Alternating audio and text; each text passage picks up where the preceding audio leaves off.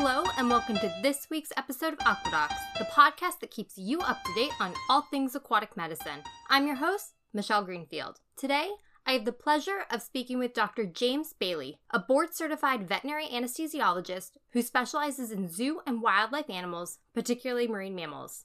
On this episode, we're going to discuss the intricacies of marine mammal anesthesia and some of the important principles Dr. Bailey has established over the years. So, without further ado, hi, Dr. Bailey. Welcome to Aquadocs.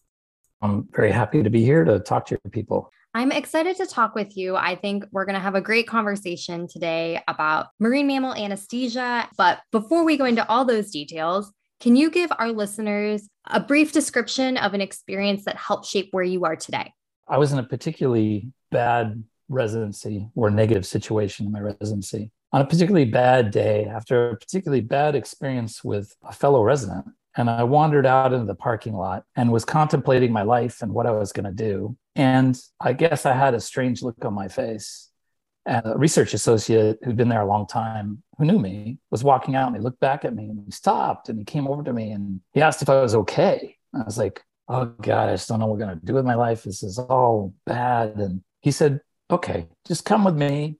I'll set up some space in my lab and we'll figure it out. And if he hadn't done that, I wouldn't be where I am now. If he hadn't done that, I wouldn't have progressed. I wouldn't have figured out a way. And I guess the, the point is there's going to be moments that are difficult and you have to know how to pivot. Next thing I know, I was studying the zebra mussel clams that are invasive species in the Great Lakes and putting suction electrodes on their heart and measuring their electrocardiogram and determining how high potassiums were causing little tiny cardiac arrests. It was not something I ever intended to do, but I let myself go there. And if you'll just follow those opportunities, even if they're not exactly what you want to do, it'll take you places. That and a lot of other good mentors have come along and just helped me get back on track. Ending up at the University of Florida, I started to experience marine mammal anesthesia with Mike Walsh down at SeaWorld. And I like to change things a lot. Every six years, I typically do something new. Went into private practice to get closer to home and ended up with Bruce Heath, who was at Colorado State University doing wildlife captures. He couldn't go on a trip, asked if I could go. So I ended up in Aleutian Islands in February. And it was a rough trip, but it was a good experience. And then I expanded into more opportunities. And I end up at University of Florida again, start doing more marine mammals. And then I start working with people in the marine mammal field and found that there was a problem to solve. And this new problem was marine mammal anesthesia. There were difficulties and I found that I could be useful in figuring that out. So you got to let opportunities come to you. I tell students be useful and you will get used. And then try to work within a system to create change. Learn how it's done and then you can introduce new things. So I've been doing this for well since 2011, so 11 years now, and we've made a lot of difference. It doesn't sound like a lot of difference for the time, but these things have to be accepted, and we've accepted a new level of care. Yeah, no, and I love how you highlight the pivoting. I feel like that comes up a lot on this podcast, and you do have to be willing to just go for anything. But before we go into the marine mammal anesthesia, you mentioned that you were doing electrocardiogram, so measuring and listening to the heart on clams. I'm really curious how you put the electrodes on the clams because they're so tiny. How are you measuring those things? So on the zebra mussel clam, yes, it is very small. And we had to standardize things. We were making our own water, a specific hardness and purity, feeding them known food in a regular dosage and gluing them to a little plate with dental epoxy. And then I had to do a little tiny dissection through their shell to be able to expose their single ventricle heart. They have two atria and a single ventricle and a very interesting little heart. And then I was creating microelectrodes, pulling glass pipettes to a very fine tip and in the method I was using, it's a suction electrode. We put suction on this pipette that had electrolyte solution in it so we could make contact with the heart. I'm not going to get a true action potential like if I'd penetrated a myocardial cell, but I can come close to that. And then we can determine changes in the action potential and published it as a thesis. It was an interesting puzzle to try and solve on an extremely low budget. I think I had $1,000 for a semester to figure it all out. Wow just learned a lot of new methods of study and gain skills and try to utilize those later as well. And how does an action potential relate to a patient's heartbeat? The action potential would correlate to a mechanical event. You would see an action potential and then you'd see the actual physical contraction of the heart. But you could have some sort of dissociation and not have a very good contraction. So, an action potential would be informative of the electrical events taking place, but doesn't necessarily translate into mechanical activity. Gotcha. That's super helpful. So, let's transition now to your work with dolphin anesthesia. Can you start off by telling us the state of the field when you started? When I jumped in, there were more often negative outcomes with marine mammal anesthesias. To compensate for that, they had improved non invasive monitoring and they had at least supported ventilation to some degree, but the outcomes were still often negative if it was a longer procedure. So, a rule of thumb was not to take more than two to two and a half hours on a procedure on a pinniped, or you're likely to have a problem. Well, that's not good when I'm trying to do bilateral cataracts and they take three to four hours. So, you end up doing a single eye instead of doing both. And that's not really beneficial to the patient to have to wait to have the other eye repaired, particularly if both are luxated. So what we did is started to improve on monitoring and changing some methodology. To give you an example, there is a combination of drugs that's common that's published using midazolam, butorphanol, and medetomidine or dexmedetomidine. That's a decent combination for a relatively aggressive immobilization of a young, healthy animal. And it works nicely in wild captures. It works well for short procedures on healthy animals. But the alpha 2 agonists are profoundly cardiopulmonary depressive and may not be the best choice for older animals. Cataract subjects are generally geriatric animals. And so, as I always say, if all you have is a hammer, everything looks like a nail. Everybody is using a more potent cocktail on geriatric animals and having negative outcomes. When I came into things, there were around 70 animals done in that method for cataract surgeries for Dr. Colitz. And of those, 25% were dead shortly after anesthesia or during. So that suggests you have a problem. And that's how I came into things. We need to rethink how we give drugs. We have to do a better job of monitoring. So we introduced direct arterial blood monitoring, blood gases, arterial blood gases, not just venous blood gases, and then enhance the ventilatory support. Over the past 10 years, the standard of care has dramatically improved, such that one of my longer cases involved CT and bilateral cataracts, went for nine hours, and it recovered within minutes after finishing with no negative consequences. So we've dramatically improved the level of care so that we can extend procedures and do procedures that require longer anesthesia.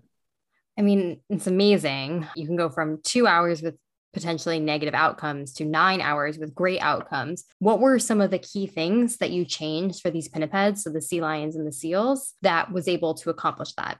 Part of what we did was simply apply techniques we use in terrestrial animals. Simple things like providing cushioning, padding that has give so they can distribute the weight evenly so that there's no pressure points that lead to nerve injury or muscle injury. The next step is to make sure that there's adequate blood flow to the muscle. To do that, we have to make sure they have good cardiac output or blood flow out of the heart. And with that will be adequate oxygen delivery. To do that, we have to monitor blood pressure. That wasn't really being monitored. So we had to get people to accept that we can place a catheter in an artery and get blood pressure data and arterial blood gas data to know that the blood contains enough oxygen to deliver to the tissues. So, more direct measured data to tell us that we're doing it properly so that we can assure that those areas are properly protected, knowing what's going on rather than guessing. Now, there are non invasive ways of detecting or making a guess at blood pressure, which could tell you about cardiac output. But blood pressure cuffs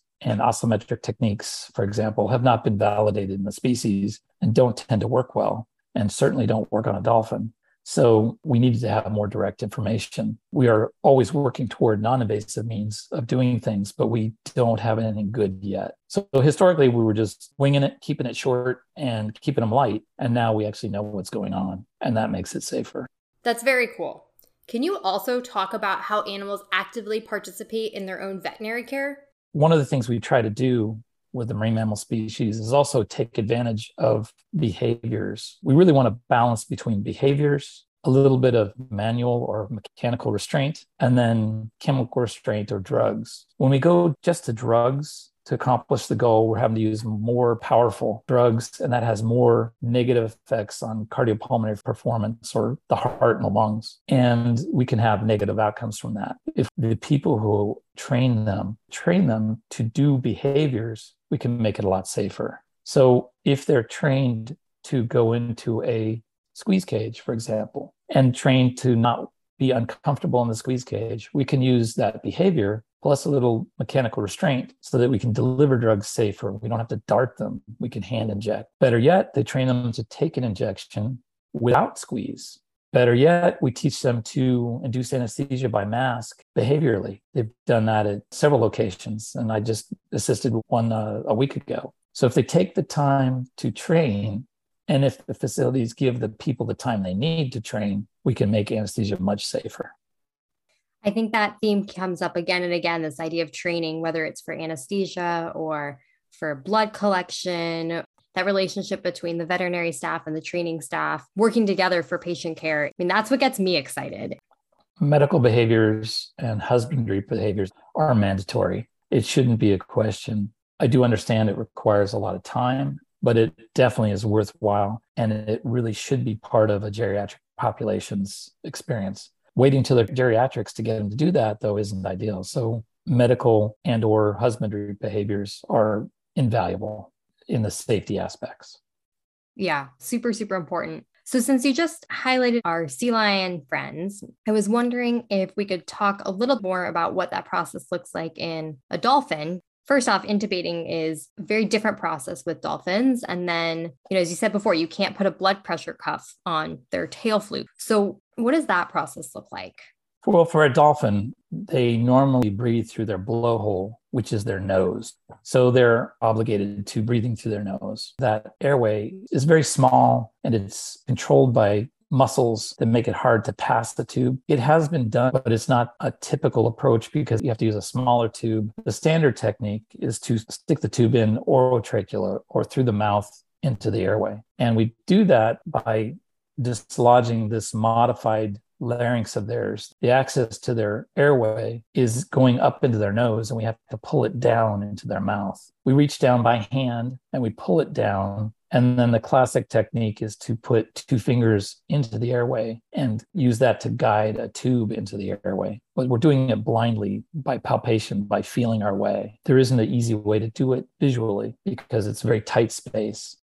Usually, we're providing some sedation, midazolam, a Valium type drug, possibly an opioid, a morphine type drug, but with limited use on that at this time. Then we use propofol to induce anesthesia. Then we put them on a gas anesthesia after we have intubated, as described. But the point is that the drugs we use in this species, they will stop breathing when we give them those drugs. So we have to get in there and intubate quickly, and we have to provide ventilatory support. So we have to breathe for them. So traditionally, when we ventilate or breathe for a patient by hand, we just squeeze a bag, inflate the lungs, and let go. So we're starting at normal room pressure, ambient pressure, barometric pressure, and we increase pressure to a high point so that the lungs inflate to a normal volume or tidal volume. And then we release again. So we can replace that with a machine and have a machine start at zero pressure, deliver a pressure to create a breath or a tidal volume, and then have it release. That's a conventional controlled mechanical ventilation, CMV. The problem with that method is that it allows for the little tiny sacs in the lungs, the alveoli, to collapse. They're going to collapse over time more and more, particularly in larger species like a dolphin or a walrus or an elephant. There are other ways to ventilate. Sam Ridgway, he with Forrest Bird, who made ventilators starting in the 1960s, came up with a ventilator that would breathe for a dolphin the way a dolphin breathes. So marine mammals, particularly dolphins, do a breath hold. They exhale quickly, inhale quickly, and hold their breath. And they're usually in the water swimming, and then they'll come back to surface, exhale and inhale, and hold their breath again. That's an apneustic breathing pattern a breath holding pattern. So they thought back in the 60s, let's make a ventilator that does that. Well, that's not the reason to do it, but it was a very good idea because what that does is holds pressure in the lungs and keeps those little sacs, little alveoli from collapsing. And over time, you're actually going to ventilate more of the lung more appropriately. The only thing that they didn't quite have right is they let the pressure go back to zero. Or ambient pressure and had a period of stagnation. And that allowed for alveoli to collapse. But it was better than the other way of conventional controlled mechanical ventilation. That was called apneustic plateau. What we came up with is based on work done on the human side. So in the late 1960s, we are doing apneustic plateau. 20 years later, a physician anesthesiologist, John Downs at University of Florida Shands, came up with a method of ventilating and said, well, why are we going from zero and up? Why don't we go from a peak pressure and let the pressure drop, very much like this apneustic plateau technique. But he hadn't heard of apneustic plateau. So here it is in the late 80s.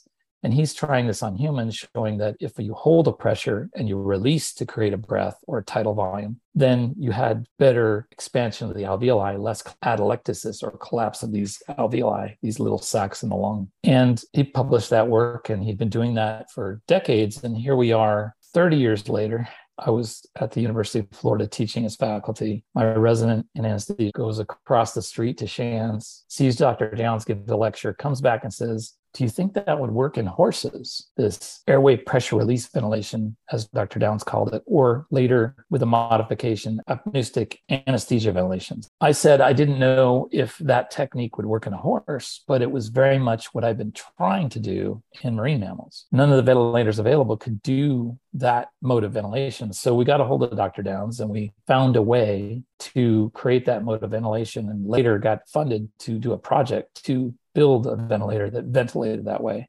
and more readily preventing collapse of the lung, collapse of the alveolar sacs in the lung, and getting pretty good performance, uh, pretty good outcomes. Super interesting. So, where does the marine mammal dive response fit into all this? Well, marine species have the ability to control their heart rate and their blood flow, even regional blood flow, in what you're calling a dive reflex. So, a conscious Weddell seal strapped to a board and dunk will have a very profound dive reflex. His heart will slow way down. It'll stop blood flow to his kidneys and other organs to reduce the metabolic rate, utilize as much of the oxygen for as long as it can. This dive reflex is very profound in a subject that is forced into a dive situation. But that very same animal, when allowed to dive on its own, has been shown to have less of a profound dive reflex. So there is a factor of an unknown ability to rise to surface to ventilate versus a known ability to rise and surface to ventilate. So there is a dive reflex. It is useful for diving and prolonging a foraging effort elephant seals, they've got one documented as staying down for 45 minutes. It is an amazing reflex. Unfortunately, there is no data at all to suggest that that is present during anesthesia. In fact, the only information really comes from the human side and shows that the dive reflex is blunted by anesthesia. So, what a lot of people may be seeing as it relates to anesthesia is early on, before they're fully anesthetized, or if they're inadequately anesthetized, there may be a dive reflex type response response, or more likely, they're seeing other trigeminal based reflexes like laryngeal reflex. When you intubate or you force an airway open, you stimulate the larynx and you can cause bradycardia, point of cardiac arrest in some situations. When you tug on the eyeballs for an eye surgery, like an enucleation, removing the eye, you cause an ocular cardiac reflex, and that will lead to bradycardia. Also, if you're not breathing and you're running out of oxygen, your heart will probably slow down. So hypoxemia might be interpreted as a dive reflex. So we really have to look at it more carefully. I'm not going to say there's not a dive reflex because they have an amazing dive reflex. I am going to question whether it's actually that much a part of anesthesia. Because in fact, when we intubate a dolphin and get it under anesthesia and achieve an appropriate gas anesthetic level as measured by what they're expiring, their heart rate normalizes. When you first put them out of water and beach them, they're basically getting a bit squished and pushing on their chest. And we call that a valsalva valve maneuver. You can actually push on your own chest at your sternum and you can cause your heart rate to slow down. That's probably happening to them. So they're sitting there breathing in and out and their heart rate's going slow and it's going fast and going slow and going fast. But as soon as we blunt that with anesthesia, their heart rate normalizes. So you're going to see a lot of patients that actually lose what's perceived as a dive reflex once you've got full control on an appropriate anesthetic level. So, just curious, what is that heart rate range that you're looking for for a normal dolphin swimming around, but then a dolphin that's being ventilated? And when are you getting concerned? So, heart rates for a dolphin can vary and they can vary within the individual. There is a change in the heart rate associated with breathing when beached, when not in the water, that's can be significant. They can run up above 100 and drop down to 30 during some of these events. More often, it's closer together. Maybe they're 70 over 30, or maybe they're 100 over 50. But that has a lot to do with their own individual response. So there really aren't a lot of people in the country and honestly the world who feel comfortable with marine mammal anesthesia. And, and you're one of the folks who does. So for those who have no experience but are interested in gaining some or for those folks who maybe have some experience but are always interested in learning more and improving their techniques what advice and tips do you have for them? There are other people that feel comfortable doing marine mammal anesthesia and they have historically felt comfortable with it prior to my involvement, but we have managed to improve their methods as well. One of the things I try to do is anytime I go somewhere, I try to have it rub off. So I'm there not just as a person to perform marine mammal anesthesia, but to teach it. So we try to make it a teaching situation in as much as possible. That's not always totally feasible, but the objective is that other people learn to do it. So if you're present and I'm there, someone will be learning to place catheter. Somebody will be learning to ventilate in a different way. Me doing every single procedure is not a solution. Me teaching others to improve their technique may help. And that's just a philosophical thing. You have to adopt this and choose to be this. But it is my feeling that you've never really succeeded until you replace yourself. I'm even embracing that more fully this past year by heavily working on a couple individuals who are very interested and very willing to participate so that they can take over. And I would say that anybody who's interested should just seek out those kind of opportunities. And hopefully that philosophy rubs off on individuals I'm training too, that they too will need to replace themselves. And the only way to truly succeed in improving marine mammal anesthesia everywhere is give the experience to as many people as possible. Whenever you go somewhere, make sure they understand what you're doing and understand the reasons you're doing it so they can repeat it. The problem for most people is they just don't get to do it often. I work with excellent veterinarians all over the place. They just don't get to do it every day. And so if you can come in and make that easier and safer and help them improve their skills, that works out for everybody. Well, that's an amazing philosophy. Uh, in keeping with that philosophy of replacing yourself, I was fortunate enough to work with Dr. Sam Ridgway on this project to build a ventilator that did what he did 50 years ago a little bit better and uh, feed into his desire to improve veterinary anesthesia. Uh, I was really lucky to have had the opportunity to spend time with him and help achieve both his goals and mine in these last years of his life. And many in this aquatics field know Dr. Ridgway is the dolphin doctor, and he's a legend and he achieved so much and really helped establish this field. And so I'm appreciative for any of the folks who have taken some of the things that he worked on and continue to improve them. And I'm glad that we can continue to see improvement in the field of anesthesia, but really it all comes down to the amazing work that he started that we're able to continue building today. So he will be missed by many, but I'm glad to see the progress that we continue to build from his early teachings. He was very important to this process. If uh, he hadn't chosen to work with me, I wouldn't have built this ventilator and advances wouldn't have been made. And it's, uh, it's important. I have learned so much today about just different techniques of anesthesia, the importance of it. And thank you, Dr. Bailey, for having you here today on Aquadocs. Well, thanks for having me. Uh, I enjoyed it, and I hope that your folks get something out of it. And I hope to meet some of them. Yeah, maybe we'll see you IAAM, first one in person in four years. Uh, I hope to be there.